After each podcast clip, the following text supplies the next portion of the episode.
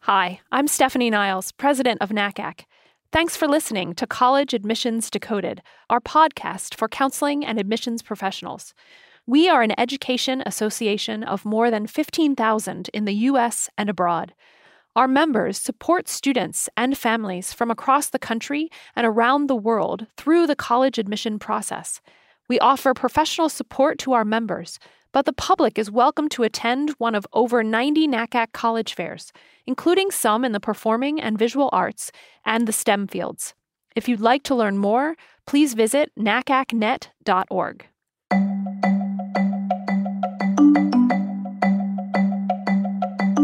Hello, and welcome to College Admissions Decoded, an occasional podcast from NACAC, the National Association for College Admission Counseling. I'm Jane Fonash, president-elect of NACAC. I'm also an independent educational consultant who worked for many years as a college counselor at a public high school in Virginia. We are an education association of more than 15,000 college admission professionals at both secondary and post-secondary schools who support students and families from across the country and around the world through the college admission process. News related to the college admission process is everywhere: news sites, television, social media, movies, and so on. You, your kids, or someone you know is either contemplating college, has just completed college, or is wondering whether college is even worth the effort or the cost. And most recently, Operation Varsity Blues, the college bribery scandal that has ensnarled dozens of wealthy families, has captured the public's attention and is having a moment in popular culture. We'll talk about the scandal and its implications today. Joining me are two colleagues and friends who are also members of NACAC: Sanjay Mitchell, Director of College and Alumni Programs at the Thurgood Marshall Academy in Washington, D.C. Hi, Jane. Thank you. Great to have you here. And Jim Jump, Academic Dean and Director of College Counseling at St. Christopher School in Richmond, Virginia.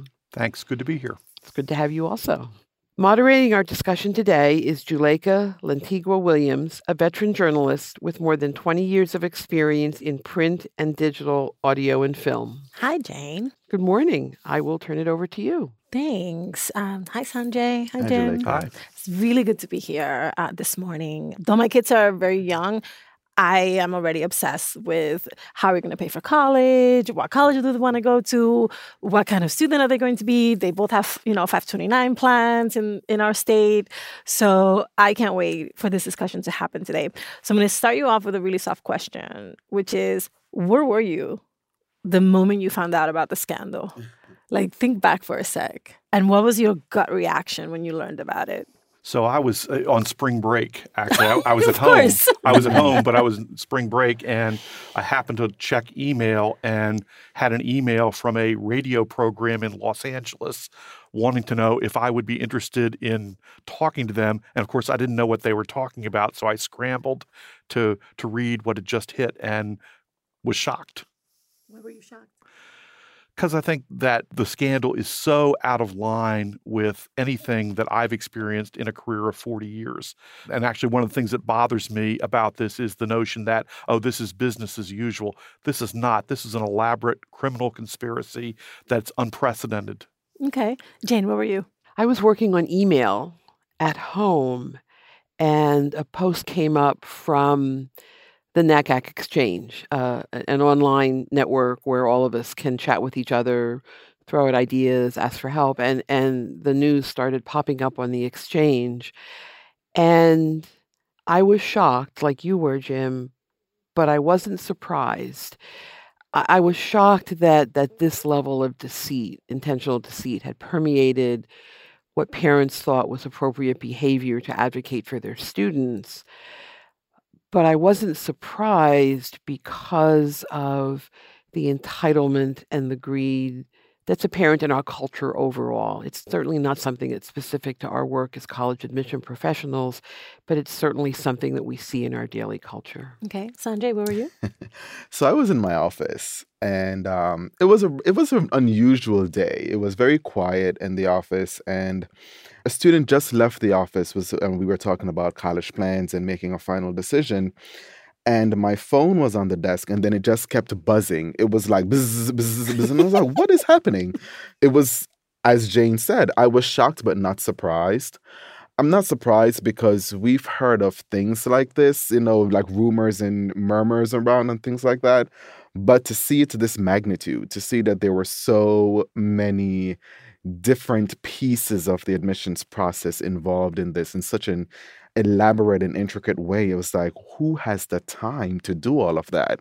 And why? You know, the process, you know, can work if you trust it, if you believe in the process, because it is a trustworthy process. What you said is so important. It is a trustworthy process. Absolutely. That is made up of thousands and thousands of colleagues of ours whose goal is for students to have the opportunity for higher education at an affordable cost.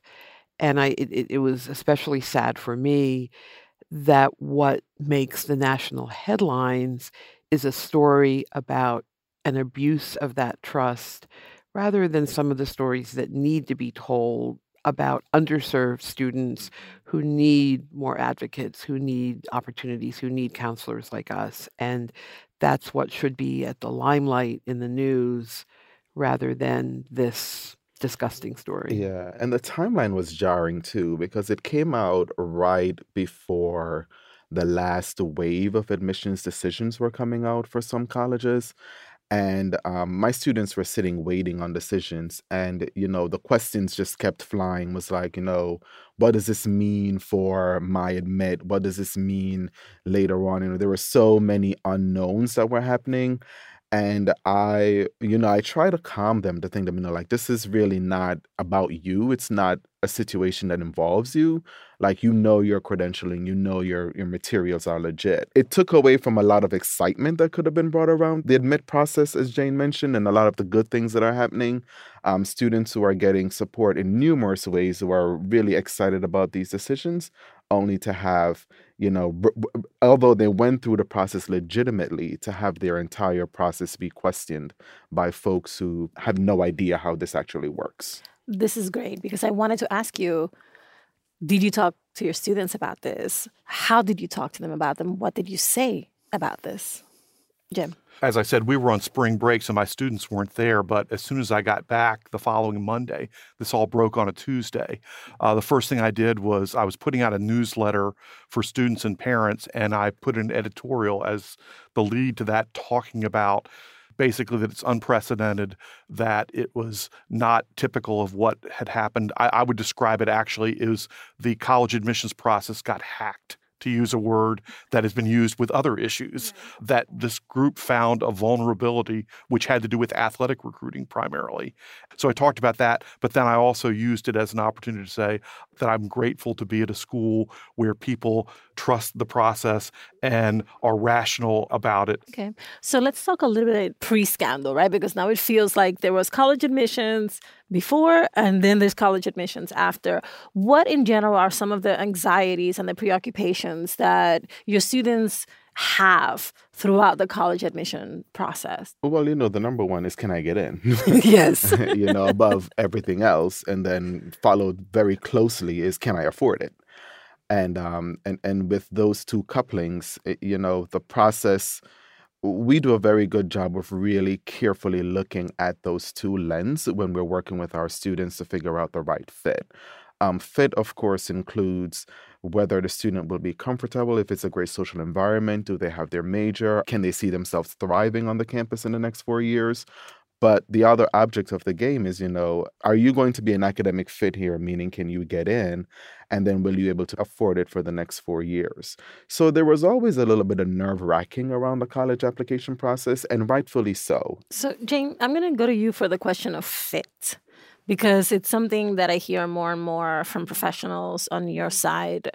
How do you help a student understand, and sometimes the parents more than the students, how do you help them understand how to determine the fit, how to do this type of self-assessment?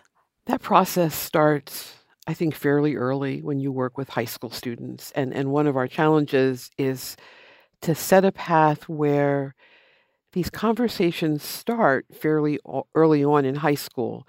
not for the purpose of gaming the system, not for the purpose of building up trophies and accomplishments, but getting to know a student and helping the student get to know themselves and understand what's important to them in their post-secondary education, to begin to have some career sense of an area in which they would like to study and eventually work, to understand what other experiences they want to have during college, if advocacy is important to them, or writing, or student volunteerism, to helping to build a description of where they could be successful, where they could be happy, where they could thrive both in and outside the classroom, because this 4 years at college for many students provides tremendous personal growth as well. They need to live on their own, function on their own, make decisions.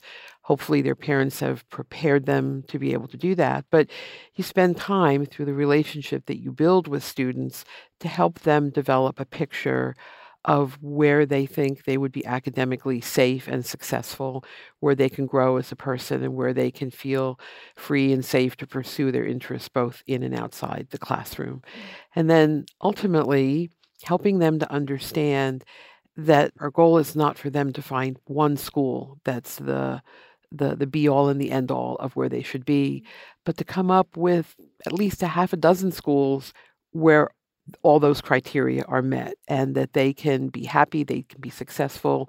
They'll do a happy dance if they get a yes letter from that school, and hopefully they get 5 or 6 yes letters, and then they have a decision to make, all from schools where they believe they could be happy and successful. I actually think one of the challenges, though, is that fit is one of two, and I would describe these as worldviews with regard to the college process. The other one is the prestige worldview, the view that going to a name college is what determines success. And I think that is promoted so much in media coverage of the college admissions process. It focuses on a small number of places that are highly selective, whereas 90% of the colleges in the United States are not, and will take any qualified student. I think the parents in this Operation Varsity Blues scandal focused on a small number of colleges. So fighting against that myth of prestige, that it's where you go, not what you do as an experience, wherever you go, that is the challenge for us as educators. But for a lot of my students, the conversation and the drive starting from 9th grade is you can be a fit as a college student, period. So it's not just, who you are and all these things are essentially important. But for a number of my students, they can't even see themselves as being college students. So when this happened, it was like, this is clearly what means that I can't get in because I'm a poor Black, I'm a poor Brown, I'm from Southeast Washington, D.C., I'm this. So that speaks to a couple of things. One is the perception that college is not for everyone, and that there's just a certain segment of the population that shouldn't even aspire to college, right? Because the notion of an elite education has monopolized what it means to get a good education, right? But it also brings to light the fact that there are multiple ways to get into college. And I love the idea, Jim, that you brought up of the system getting hacked, right? Because there are multiple ways to get into college. So where's the middle ground where we can get the general public to understand what actually matters in the admissions process? Jane, what matters in the admissions process? To answer your question, I'd like to comment a little bit on the parents, because they're certainly central to this process. Absolutely. The overwhelming majority of parents who we've encountered along the way love their children, want the best for them, have a hard time giving up control, everything from sending them off to the first day of kindergarten to launching them to a post-secondary education. And so I think part of where this starts for the middle is for college counselors and our colleagues on the post-secondary side to nurture the relationships with our students as well as their parents. We need them to trust us. And I think that our ability on the high school side to nurture both of those relationships can help keep the process on solid, healthy, realistic ground moving forward. I think it's important for us not to leave the parents out of the equation. What went wrong in this recent scandal was that all of those qualities that I just described went askew, and the ability of those parents to attempt to control their child's future became an unethical, way out of hand kind of behavior on their part. Okay. Yeah, I would agree. I think actually the college process is harder on parents than it is on students. Mm. Yes. One of the things I learned as a parent myself is that I find much more pleasure out of my children's accomplishments and feel more pain out of their disappointments than anything has happened in my own life. I think that is natural as a parent. The question is, when do you go over the line and it becomes your process, not your child's process, that it's about your status, not about helping your child. It's not their journey. And I think in this case, you had people who were so bought into the status that they went out and did criminal things in order to achieve a certain result, sometimes without their child even being aware of it. And I think that's what's really sad, is that you had a group of parents didn't trust their children to be able to handle a process that once you become a high school junior and senior, you should be able to handle with help from parents and from counselors. The interesting thing you said in your lead up, and I'm so torn by it, right? This idea of, is college right for everyone, right? And I jokingly said to a colleague one day, I said, it's so interesting, all the people who are telling students, especially underserved students, that they don't need to go to college are people with college degrees. I've landed in this middle ground in terms of that, where I say to my families, I want you to walk out of this building knowing that college was an option, period.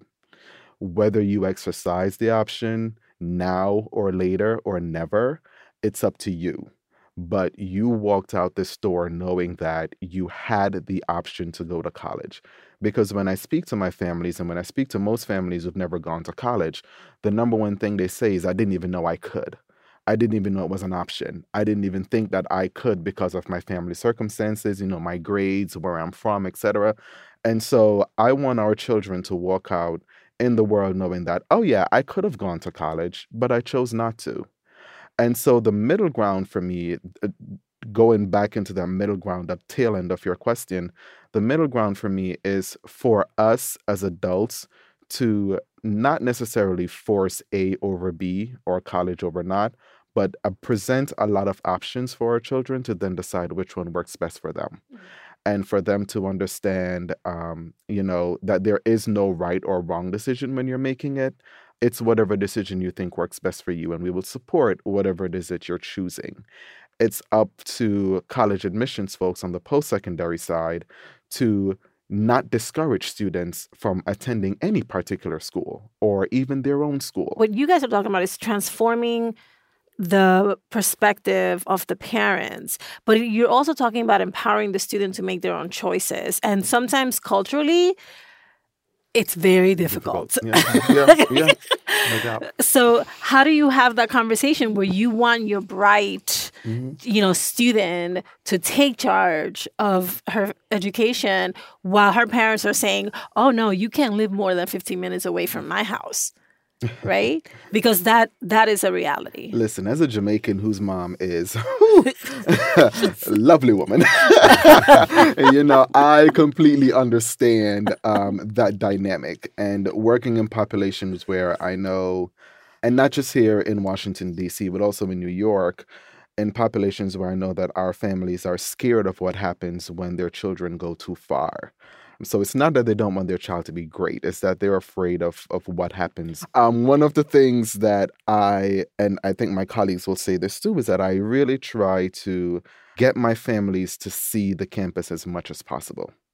I get them to do the drive. So I say, go for a drive up to wherever the school is. And a lot of the times they will come back and say, oh, you know what? That wasn't that bad. And I'm like, yeah. It wasn't, because you're so used to doing things that are familiar that when the unfamiliar happens, it's kind of like, no, I don't want to do it. But then when you do it that one time, it's like, oh, that makes sense. When the scandal broke, did you see any impact on your students with special needs, special abilities, with learning disabilities? Did they say to themselves, this is saying something about my status, my place, my belonging in these institutions? Well, I think the worry is that the families, part of the scandal was misusing accommodations for students who legitimately have learning issues and need extra time. Anytime somebody takes advantage of a system and cheats on it, it potentially creates a tightening up of that system. And so I think there's worry that kids who legitimately need that kind of time will find it harder to get credentialed for it. I mean, there was an article in the Wall Street Journal in the past week that showed that the percentage of students qualifying for extra time is much greater in affluent communities than it is in other communities. Now, should we draw conclusions from that there are more kids with learning issues in affluent communities, or is that a gaming of the system? I think we can probably all agree that I'm winking at you silently. Yeah. But I think it penalizes potentially the kids who most need that help, and I think we have to work hard to make sure that doesn't happen as an outgrowth of this. Or the other layer of what you mentioned, Jim, what does it mean that there's a greater number of students from affluent communities who have extended time? Is it a misuse of the system, or is it better advocacy and access to the diagnostic work that needs to be done to enable the student to get an appropriate accommodation? Mm-hmm. There's probably some of both going on. Well, especially because it costs a lot to get diagnosed with those issues. And if you're not affluent to start with, it's very hard to even get the diagnosis. And I'm going to put this question to Jane, is that a lot of the burden is actually going to fall on you guys, and I'm pointing to Jim and to Sanjay, which is that you sit at the intersection between the universities and your students, and you have to do the work of translating the policies in a way that makes sense and that doesn't prevent your student any further from applying. So, Madam incoming president-elect, yes, as Jane just crossed herself, what do you think your organization can provide in terms of support to your membership to help navigate some of these very complex issues? There has been a fair amount of research that shows that students who have access to a counselor during high school, as early as possible, to begin conversations about their post-secondary planning and college and career opportunities, are more likely to apply to a 2-year or a 4-year school to pursue those opportunities than students who don't have someone who opens that door for them. So I think there's a two-part answer to your question. The first part is that we have an advocacy arm at NACAC. We have a government relations director. We have someone who oversees quite a bit of research and outreach. And so for us to inform our legislators and our communities that there is a need in terms of the future of this country to have more high school counselors, more college counselors to advocate for students the same way that we do every day.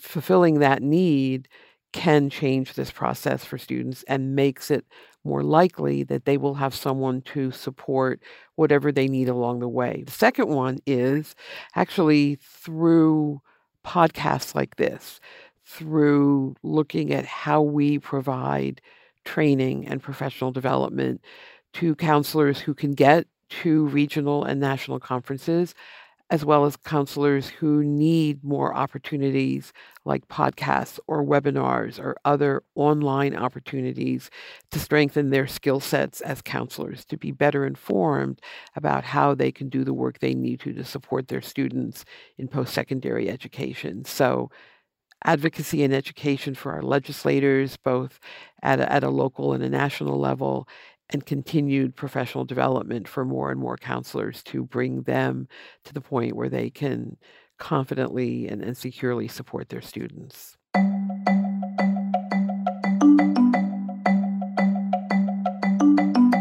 Juleka, thank you so much for moderating today.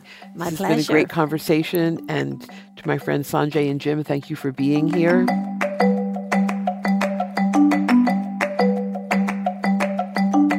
College Admissions Decoded is a podcast from NACAC, the National Association for College Admission Counseling. It is produced by Lantigua Williams and Co. Paula Mardo is the sound designer. Emma Forbes is the show's intern. If you would like to learn more about our guests, our organization, and the college admission process, Visit NACAC's website at www.nacacnet.org. I'm Jane Fonash. Thank you for joining us today.